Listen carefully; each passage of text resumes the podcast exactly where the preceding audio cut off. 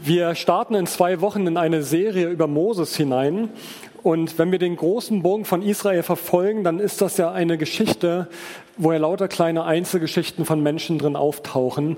Und wenn man so ein bisschen eintaucht in diese Einzelgeschichten hinein, dann, dann lässt das nicht unberührt. Dann entstehen innere Bilder. Man fängt an, darüber nachzudenken, wie, wie war diese Zeitgeschichte damals, der Kontext, in dem die Leute gelebt haben. Und der große Bogen beim Volk Israel ist ja der, dass Gott gesagt hat, dieses Volk, dieses kleinste unter all den Völkern, das habe ich mir ausgewählt. Ihr sollt mein Volk sein und ich will euer Gott sein. Und äh, das Spannende ist, dass ich am Anfang ist wahrscheinlich das Ehrgefühl dieses Volkes auch berührt gewesen, stellt sich dieses Volk Israel zu seinem Gott. Und wenn wir jetzt aber den großen Bogen weiter verfolgen und nachvollziehen, wie das Volk Israel mit seinem Gott unterwegs war oder besser gesagt Gott mit seinem Volk, dann stellen wir ganz schnell fest, dass die Treue des Volkes immer wieder wie vom Winde verweht war. Da ist Gott, hat sich seinem Volk genaht, hat sich ihm offenbart. Das Volk feiert es, ist begeistert und ist ganz dicht dran und ähm, verspricht Gott treu zu sein. Und dann lesen wir, es ist wie so ein, so ein Herzschlag ne, auf dem EKG. Es ist ein Auf und Ab des Volkes Israel. Sie tun alles, was Gott traurig macht, was ihn erzürnt, und sie entfernen sich durch ihr Verhalten von seiner segnenden und schützenden Hand und sind durch ihre Gottvergessenheit der Gewalt und der Macht der Nachbarvölker ausgeliefert. Und in der Folge zerbricht dieses Volk Israel, dieses, dieser, ja, dieses Volk Israel in zwei Reiche, ins Nordreich und Südreich. Es fängt an, sich sogar gegenseitig zu bekämpfen. Dieses Volk, was von Gott auserwählt ist, bis am Ende eintrifft, was Gott angekündigt hat. Zuerst wird das Nordreich Israel unterworfen und nach Assyrien deportiert, 1000 Kilometer Richtung Osten. Und knapp 300 Jahre später wird das Südreich von Juda nach Babylon, auch etwa 1000 Kilometer entfernt, auch dorthin deportiert. Das ist alles so ungefähr 500, 600 vor Christus. Und der Gipfel der ganzen Ereignisse war, dass der Tempel des Volkes Israel in Jerusalem zerstört wird, zermalmt.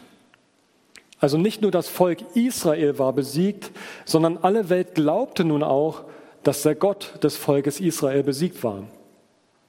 Das Spannende ist, wenn man das zeitgeschichtlich sich mal anschaut, dann war das früher so, wenn ein Volk ein anderes Volk besiegt hatte, dann hat das besiegte Volk den Gott des Volkes angenommen von, dem, von der Siegermacht. Weil sie ja davon ausgehen mussten, dass ihr Gott der schwächere Gott ist und er taugt anscheinend nicht so viel. Also nehmen sie den höheren, den stärkeren Gott an. Das Interessante ist, dass es beim Volk Israel nicht so war, sondern dass obwohl sie im Exil waren, tausend Kilometer aus ihrer Heimat entfernt, haben sie sich ihren Glauben an ihren Gott bewahrt, an die Schriften, die überliefert worden sind, an all die Zeugnisse, die da sind. Dieses Volk, was in alle Himmelsrichtungen wie Spreu verstreut gewesen war, erinnert sich an seinen Gott. Und an dieser Stelle möchte ich mit euch hineinzoomen von dieser Vogelperspektive hinein auf einen einzelnen Israeliten, der auch im Exil im persischen Reich, also irgendwann wurden die Babylonier von den Persern dann überfallen und dann war es das persische Reich. Auf jeden Fall ein Israelit, der Jude Nehemiah, wohnt im persischen Reich und ist beim König Artaxerxes Mundschenk. Also Mundschenk ist sowas wie so ein königlicher Premium-Getränkehändler, der steht einfach für gute Qualität ein und es war ein hochverantwortungsvoller Beruf. Es war ein sehr hoher, mit sehr viel Vertrauen geachteter äh, Beruf oder Amt. Und dieser Nehemiah stand dem König von daher sehr, sehr nah. Der wusste, was er am liebsten mochte an Limonade etc. Die wussten umeinander. Da war eine Bindung da, die entstanden ist, obwohl Nehemiah ein Jude war, der im Exil lebte. Und jetzt wird von diesem Nehemiah beschrieben, dass er Besuch bekommt von seinem Bruder, der in Jerusalem gewesen war, um zu gucken, wie geht's den Leuten dort vor Ort. Denn es gab so vereinzelte Juden, die durften dann zwischenzeitlich zurückkehren. Und jetzt erkundigt er sich und er fragt, wie ist denn der Stand der Dinge? Und jetzt tauche ich mit euch in etliche Texte mit ein und ich hoffe, dass zwischendurch ihr noch einfach die Fitness habt, hier ganz da zu sein. Nehemiah 1. Hat zwölf Kapitel übrigens, glaube ich, aber äh, wir gehen nicht alle durch. Ich erkundige mich nach den Juden, welche die Gefangenschaft überlebt hatten, und fragte nach Jerusalem. Sie antworteten mir, Die Leute, die in die Provinz Juda zurückgekehrt sind, leben in großer Not und Bedrängnis. Die Stadtmauer von Jerusalem liegt noch in Trümmern und die Stadttore sind verbrannt. Als ich das hörte, setzte ich mich nieder und weinte. Tagelang trauerte ich, fastete und betete zu dem Gott des Himmels.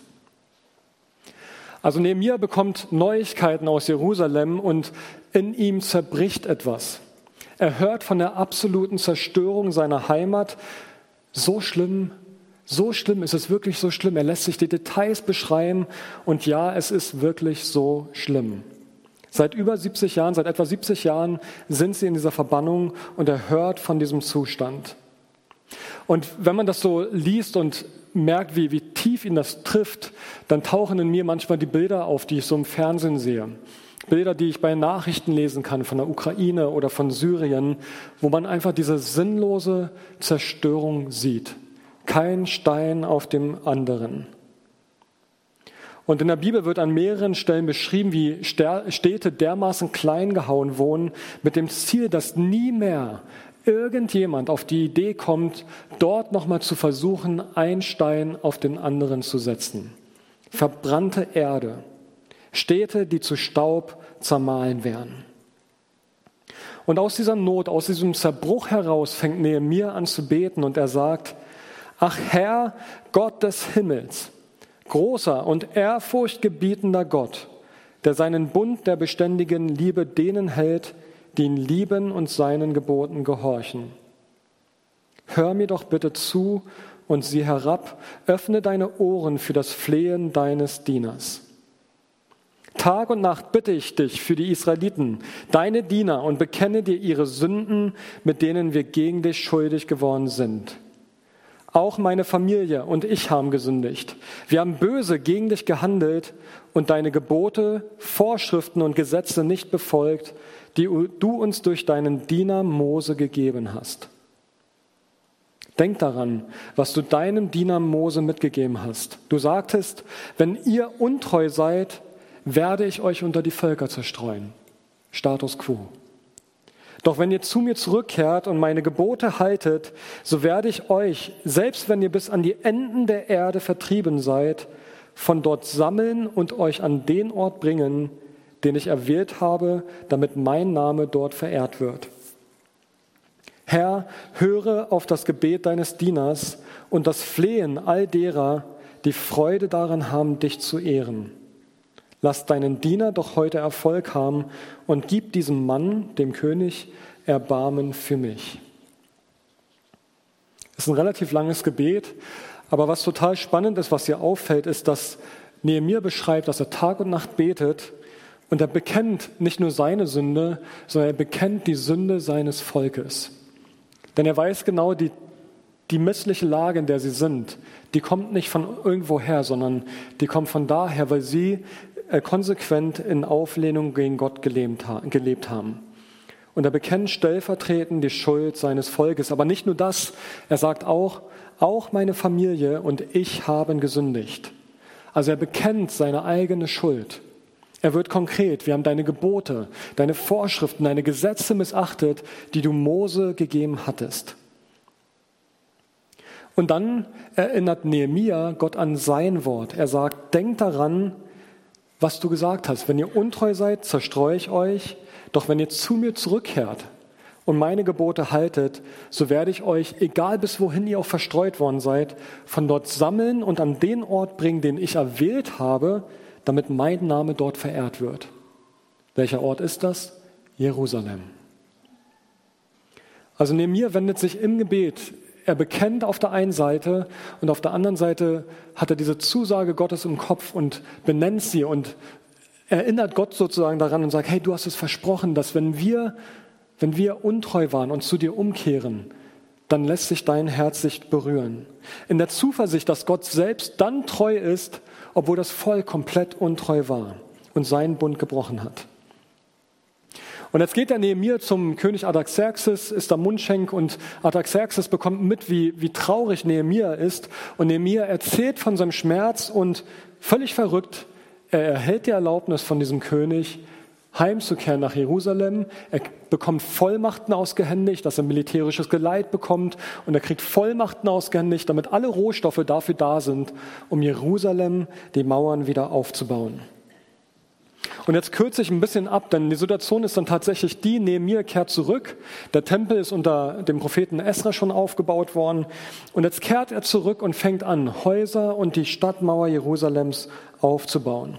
Und das ganze Buch Nehemiah dreht sich um dieses Thema, wie diese Stadtmauer wieder aufgebaut wird. Zurück aus der Fremde. Die Heimat bekommt wieder Konturen. Es ist nicht mehr so eine Silhouette von, von nur noch Schatten des ehemaligen, wie es mal war, sondern diese Stadt entsteht wieder. Das Gefühl wächst wieder. Das sind wir. Das ist unsere Heimat. Und zwar am Ort unserer Wurzel, nicht irgendwo in der Fremde. Das Gefühl, nicht mehr rausgerissen zu sein irgendwo und irgendwohin verpflanzt worden zu sein, sondern zu Hause, Heimat. Und das im letzten nicht nur als ein Ort, als eine Lokalität, sondern als etwas, wo das religiöse Herz schlägt, dieser Ort Gottes, wo er geehrt werden möchte. Und letztendlich auch diese Sehnsucht, wieder ganz und gar das zu tun, was ihr Gott ihnen aufgetragen hat, seine Weisungen, seine Gebote, von denen er sagt, wenn ihr in meinen Weisungen und Geboten bleibt, dann werde ich euch segnen.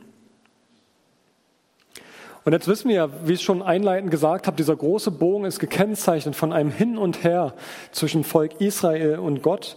Und wir wissen von dem Ungehorsam, von den verhärteten Herzen, dieser Vielgötterei, mit der sie sich dem Schutz Gottes letztendlich entzogen haben und den anderen Völkern ausgeliefert waren. Und das Spannende ist ja, dass er gerade manchmal erst in der Fremde, wenn man all das Selbstverständliche verloren hat, plötzlich merkt, was das Eigentliche, was man hatte, für ein Schatz war. In der Fremde erkennen sie auf einmal, was für einen Gott sie haben, der im, im Stillen, im Verborgenen so unendlich treu war, der so viel Gutes und so viel Wohlstand ihnen geschenkt hat. Und auf einmal merken sie in der Fremde, was sie alles nicht haben. Das Volk Israel ist also zurückgekehrt, baut die Mauern und die Häuser von Jerusalem auf. Und jetzt kommt etwas, worauf ich mit euch gern tiefer schauen möchte. Das Volk kommt zu dem Schriftgelehrten Esra und sagt von sich aus, also das Volk bittet darum, sagt, bitte lies uns aus dem Gesetzbuch von Mose vor, das der Herr uns gegeben hat. Das Volk bittet von sich aus, Gottes Wort zu hören. Was hier passiert, wird im Neuen Testament mit dem Wort Kairos beschrieben. Kairos ist wie so eine Art Zeitfenster, wo zwei Dinge zusammenkommen, die zusammen eine ungeheure Wirkung entfalten können. Nämlich in dem Fall, Gottes Wort wird verkündigt und die Menschen hören aufmerksam zu.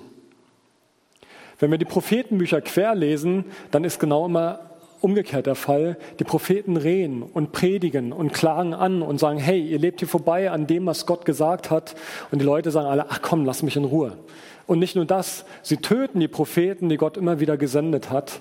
Und hier wird aber beschrieben, Gottes Wort wird verkündet, weil darum gebeten wird und die Menschen hören aufmerksam zu. Und solch ein Moment, so ein Kairos, so ein Zeitfenster, das können wir Menschen nicht machen. Das ist etwas, was Gott vorbereitet und was auch er nur bewirken kann. Das ist wie wenn du eine Predigt hörst und das Gefühl hast, jedes Wort trifft dein Herz. Jedes Wort ist genau in deine Situation hineingesprochen. Jedes Wort sitzt. Und jetzt wird richtig detailliert beschrieben, was dort gemacht wird. Hier heißt es in Nehemiah 8, vom frühen Morgen bis zum Mittag las Esra auf dem Platz vor dem Wassertor den Männern, Frauen und Kindern, die es verstehen konnten, laut daraus vor.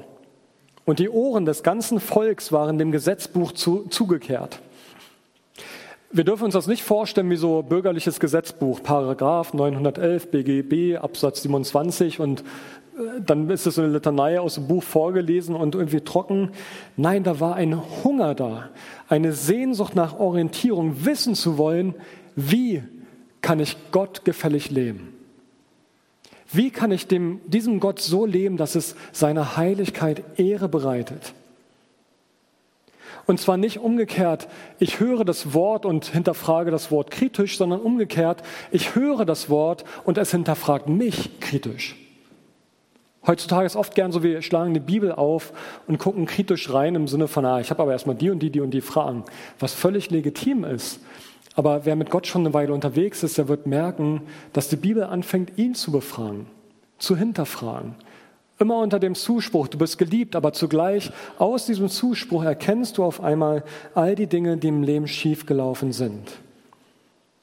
Und dann heißt es weiter, der Schriftgelehrte Esra stand auf einer hölzernen Plattform ungefähr ähnlich hier, die eigens für diesen Zweck errichtet worden war. Das ganze Volk sah, wie Esra die Schriftrolle öffnete, denn er stand höher als das Volk, und als er sie öffnete, standen alle auf. Das war eine gespannte, ehrfurchtsvolle Stille. Wir dürfen Gottes Wort hören. Hey, ich, ich kann gar nicht anders, als aus Respekt davor aufzustehen, weil wir Gottes Wort hören dürfen. Daraus gibt es in manchen Kirchen das bis heute, dass zur Textlesung aufgestanden wird, aus Respekt davor, wir dürfen jetzt Gottes Wort hören. Und dann heißt es, Esra lobte den Herrn, den großen Gott, und das ganze Volk antwortete, Amen, Amen. Und alle hoben die, Himmel, äh, die Hände zum Himmel. Und dann heißt es, dann knieten sie sich nieder und mit dem Gesicht zur Erde beteten sie den Herrn an. Also da wechselte sich das eine mit dem anderen ab. Ich weiß nicht, in welchem Rhythmus oder was sie dazu alles machten, aber da war alles dabei. Und wie Theresa vor zwei Wochen gesagt hat, dieses Hände erheben ist wie ein, ich ergebe mich und ich verteidige mich nicht, sondern ich höre das Wort und das Wort darf, ohne dass ich in Schutz war und mein Herz ziehe, an mich heranlassen. Und in Demut beuge ich mich vor diesem Gott, der würdig aller Anbetung ist. Es ist ein, wie ein Wechsel aus sich öffnen und zugleich es sich in, in Demut auch zu mir zu nehmen, zu hören, Herr, was ist dein Wort in mein Leben? Tut mir eingefallen, lest zu Hause einmal Nehemiah 8. Wenn ihr das anfangt zu lesen, ihr kommt automatisch in Nehemiah 9 hinein, weil, also ist logisch, weil nach 8, 9 kommt, aber weil ihr einfach so gefesselt seid vom Text und weil da einfach spannend ist zu lesen, was macht es mit den Menschen, die auf einmal Gottes Wort hören dürfen. Und man spürt diese britzelnde Atmosphäre, die nicht von einem, du darfst nicht, du sollst nicht, oh, du hast aber, sondern da passiert etwas, wo Gott persönlich selber ins Leben hineinspricht. Vers 8, und sie legten das Buch des Gesetzes Gottes klar und verständlich aus, so dass man verstand, was gelesen worden war. Und der Statthalter Nehemiah, der Priester und Schriftgelehrte Esra und die Leviten, die das Volk belehrten, sagten zu allen, heute ist ein heiliger Tag für den Herrn euren Gott. Weint also nicht und trauert auch nicht, denn alle Menschen hatten geweint, als sie die Worte des Gesetzes hörten. Da war niemand nötig, der den frommen Menschen sagte, du musst hier aber was anderes machen. Oder hier liegst du falsch oder du lebst verkehrt, sondern es war dieser Moment da, wo Gottes Wort gesprochen wird und die Menschen hören aufmerksam zu. Und die Menschen verstehen auf einmal und ja, sie weinen, weil sie die Kluft zwischen Gottes Gebot und ihrem eigenen Lebensvollzug erkennen.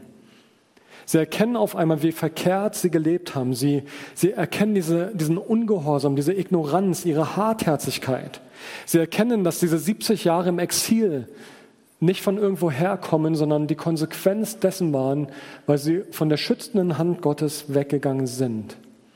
Sie weinen über den inneren Herzensbruch über, mit Gott, aber auch diesen äußeren Bruch, der nach sich gezogen hat, dass alles um sie herum brach liegt. Das Äußere ist nur ein Sinnbild für das Innere, dieser Bruch mit Gott. Und wer, ich weiß nicht, wie es denen innerlich ging, aber da hören ja Väter, Mütter und Kinder und Großeltern allesamt zu. Was für ein Schmerz. Da sind Leute dabei, die kennen noch das damals. Ja, also 70 Jahre ist nicht so lange her. Da gibt es Menschen, die kannten noch Jerusalem, wie es blühte. An anderer Stelle wird beschrieben, dass die alten Leute weinten darüber, als der Tempel wieder aufgebaut worden war, weil sie wussten, wie der Frü Tempel früher aussah. Und auf einmal ersteht da wieder was aus den ganzen Brüchen heraus. Was haben wir der Generation nach uns angetan? Was haben uns unsere Väter und unsere Mütter Großväter, Großmütter, unsere Vorfahren uns angetan und wir haben es nicht besser gemacht.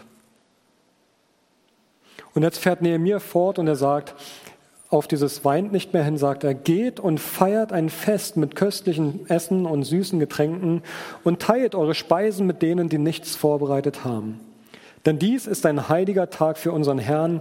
Seid nicht traurig, denn die Freude am Herrn ist eure Stärke. Also hier wird interessanterweise was zusammengebracht, nämlich der heilige Tag ist nicht ein bierernster Tag, sondern ein heiliger Tag ist bei Gott ein Tag der Freude und des Feierns. Auch die Leviten beruhigten das Volk und sagten, still, seid doch nicht traurig, denn dies ist ein heiliger Tag. Da machten sich die Leute auf den Weg zu einem großen Freudenfest, bei dem sie aßen und tranken und ihre Speisen miteinander teilten, weil sie die Worte verstanden hatten, die ihnen gesagt worden waren.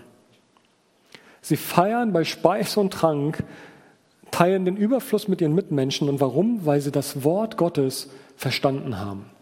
Und verstanden dürfen wir jetzt nicht so äh, europäisch denken im Sinne von im Kopf ist was angekommen, sondern äh, im hebräischen Denken ist das alles zusammengedacht. Also verstanden heißt verinnerlicht haben und erkannt haben, da sind Dinge schräg in meinem Leben völlig verkehrt im Widerspruch zu Gott.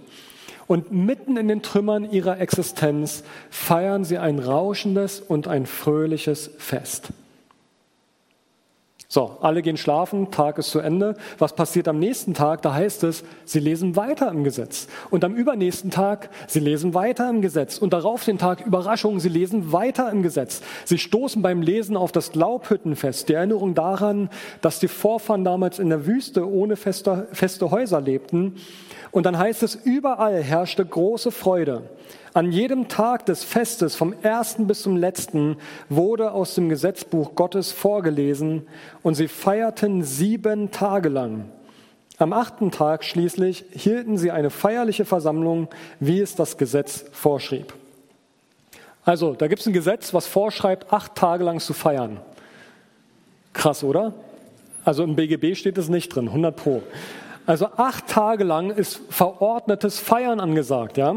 Und das war nicht alles äh, ganz trocken, die Feste, ja. Also die, vom Judentum müssen wir, dass der Traumsaft nicht immer ganz nur Traumsaft war, sondern dass das immer so ein leicht vergorener Saft war. Es ging wirklich fröhlich zu. Und wenn man eines der Bibel nicht nachsagen kann, ist, dass es eine Anleitung zu einem freudlosen Dasein wäre. Im Gegenteil, das Alte Testament ist voll von vielen, vielen Feiertagen, die die Gemeinschaft mit Gott und die Geschichte Israels würdigen und feiern. Und wer jetzt denkt, das war schon, nein, nein. Aus, diesem, aus diesen acht Tagen heraus ist eine Sehnsucht entstanden. Wir meinen es ernst, Gott. Wir wollen es richtig machen. Wir wollen es anders machen. Und knapp drei Wochen später steht der nächste Festtag an, wo es zu einem Fasten kommt. In Säcken gehüllt und mit Erde auf den Häuptern.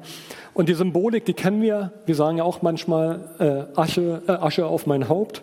Asche auf mein Haupt und drücken damit Traurigkeit und Betroffenheit aus über eigenes Fehlverhalten. Und jetzt steht was ganz Krasses hier. Als ich es gelesen habe, hat es mich voll bewegt. Da heißt es, Drei Stunden lang standen sie an ihren Plätzen und lasen im Gesetzbuch des Herrn ihres Gottes. Drei weitere Stunden bekannten sie ihre Sünden und beteten den Herrn, ihren Gott, an. Drei Stunden hören sie Gesetze sich an und drei Stunden lang bekennen sie ihre Sünden und beten Gott an. Hier wird beschrieben, dass das ganze Volk, Männer, Frauen, Kinder, jeder, der Ohren hat zu hören, drei Stunden lang hört, stehend. Stehend. Und daraufhin setzt eine Dynamik ein, dass die Menschen weitere drei Stunden lang ihre Sünden bekennen und zu Gott beten.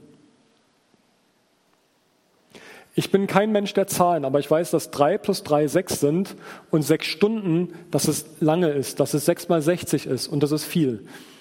Sechs Stunden steht das Volk vor seinem Herrn. Diese Menschen, die hatten keinen Stolz mehr, der irgendwie gebrochen hätte werden müssen. Sie waren gebrochen. In sich und ihre Heimat war gebrochen. Und ein paar Verse später beschreiben sie genau eigentlich das. Sie gucken in ihre Geschichte hinein und sagen, sie, unsere Väter, eroberten befestigte Städte und fruchtbares Land. Das ist das, wo wir in die Mose-Serie demnächst hineingleiten.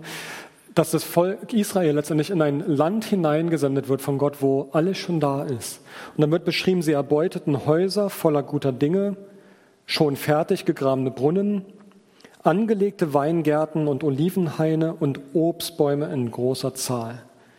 Und so aßen sich unsere Väter, aßen sie unsere Väter, bis sie satt waren und fett wohnen und erfreuten sich an deinen guten Gaben. Doch sie waren widerspenstig und lehnten sich gegen dich auf.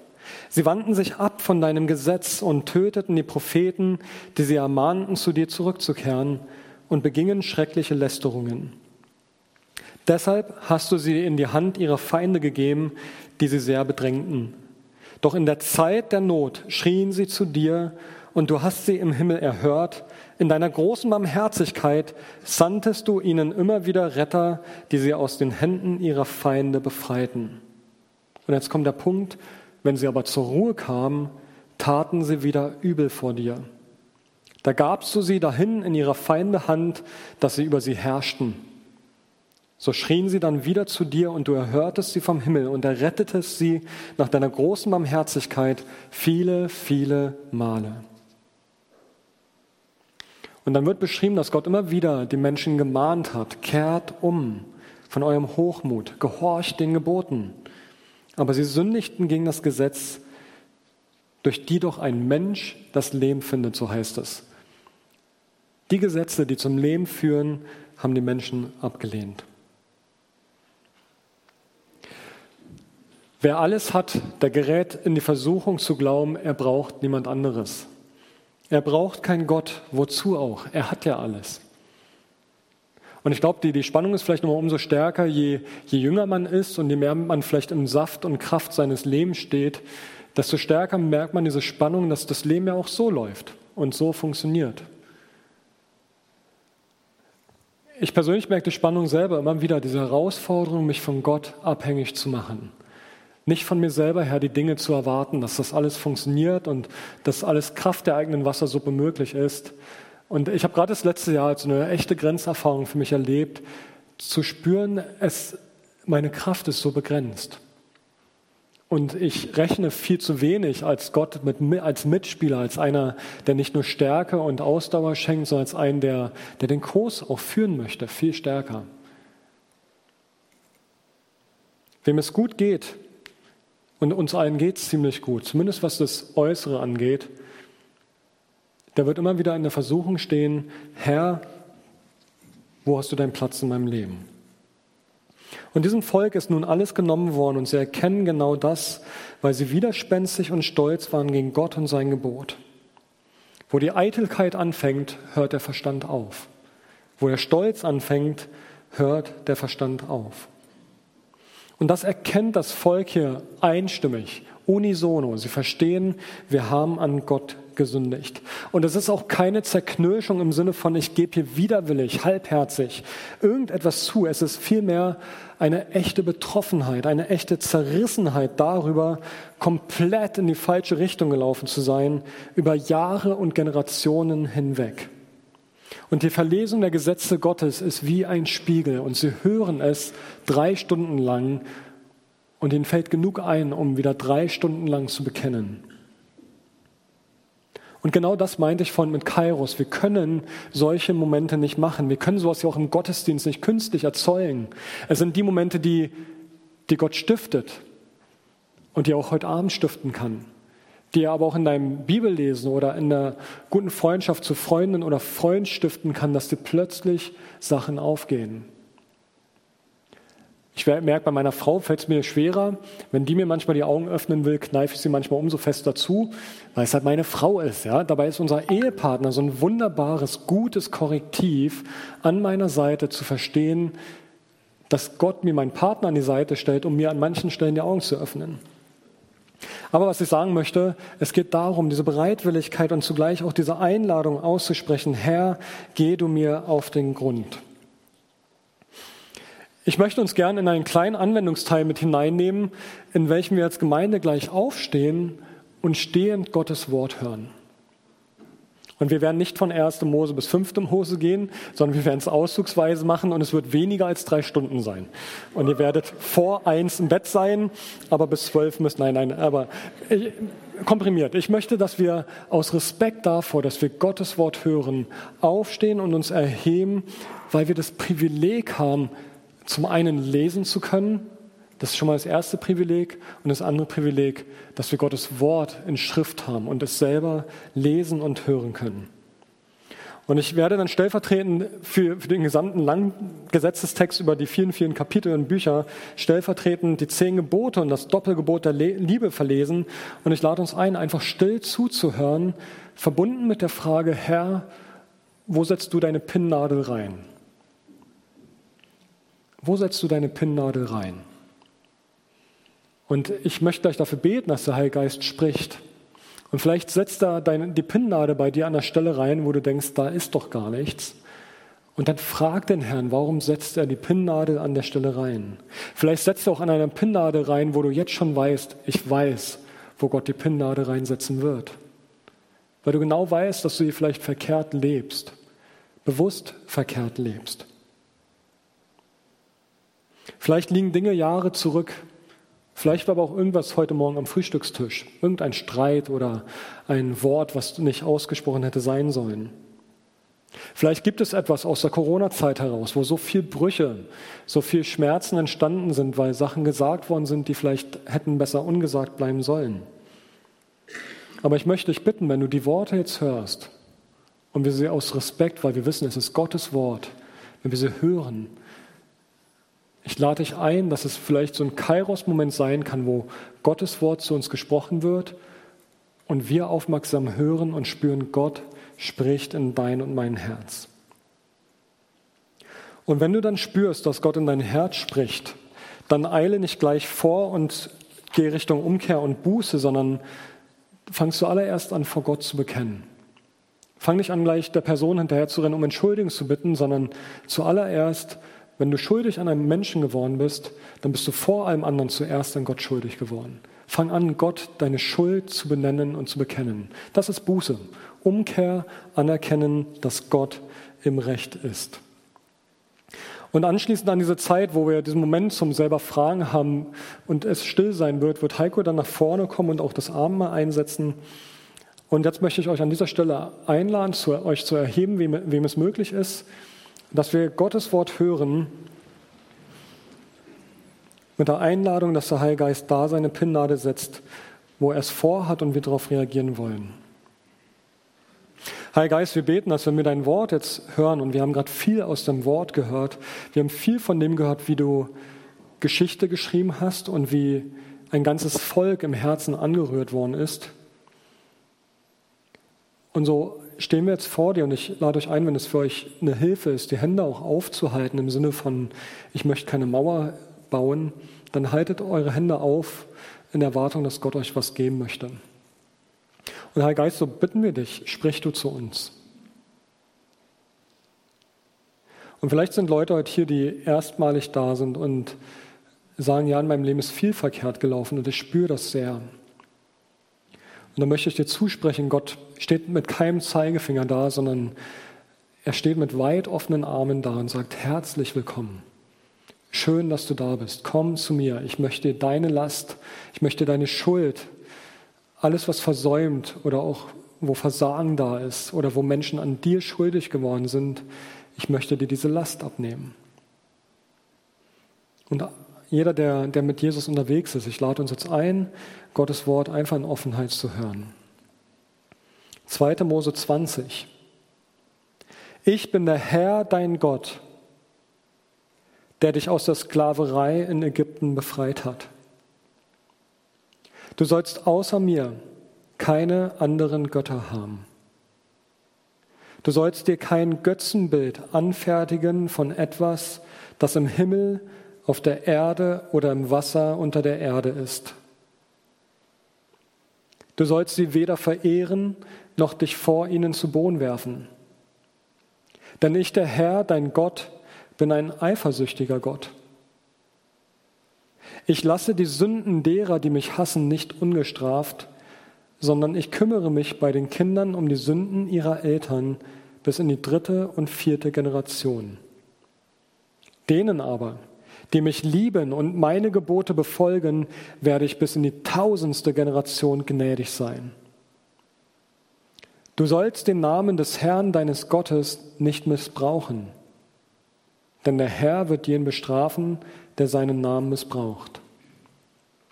Denk an den Sabbat und heilige ihn. Sechs Tage in der Woche sollst du arbeiten und deinen alltäglichen Pflichten nachkommen. Der siebte Tag aber ist ein Ruhetag für den Herrn, deinen Gott. An diesem Tag darf kein Angehöriger deines Hauses irgendeine Arbeit erledigen. Das gilt für dich, deine Söhne und Töchter, deine Sklaven und Sklavinnen, dein Vieh und für alle Ausländer, die bei dir wohnen.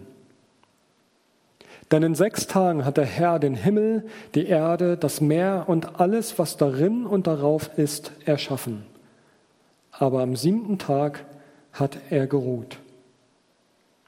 Deshalb hat der Herr den Sabbat gesegnet und für heilig erklärt. Ehre deinen Vater und deine Mutter. Dann wirst du lange in dem Land leben, das der Herr, dein Gott, dir gegeben hat. Du sollst nicht töten. Du sollst nicht die Ehe brechen. Du sollst nicht stehlen. Du sollst keine falsche Aussage über einen deiner Mitmenschen machen. Du sollst den Besitz deines Nächsten nicht begehren, weder sein Haus, seine Frau ihren Mann, seinen Sklaven, seine Sklavin, sein Rind, seinen Esel oder sonst etwas, das deinem Nächsten gehört.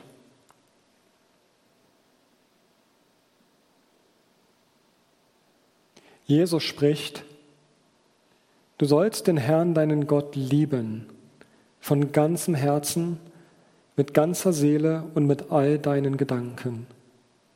Das ist das erste und wichtigste Gebot. Ein weiteres ist genauso wichtig, liebe deinen Nächsten wie dich selbst. Lasst uns still sein und dieses Wort nachwirken lassen mit der Frage, wo bin ich schuldig geworden? Wo setzt du, Heiliger Geist, die Pinnnadel?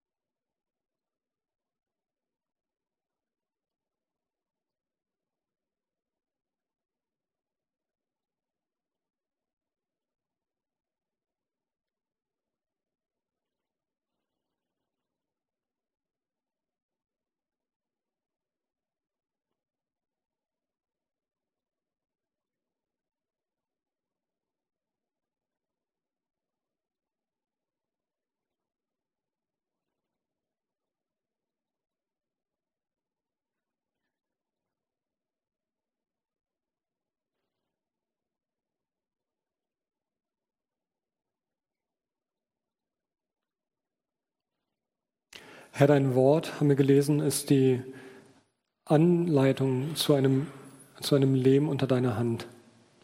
Und dann geht vielleicht nicht alles glatt, aber wir dürfen in dieser Gewissheit leben, wir, wir leben innerhalb dessen, was du für gut befunden hast.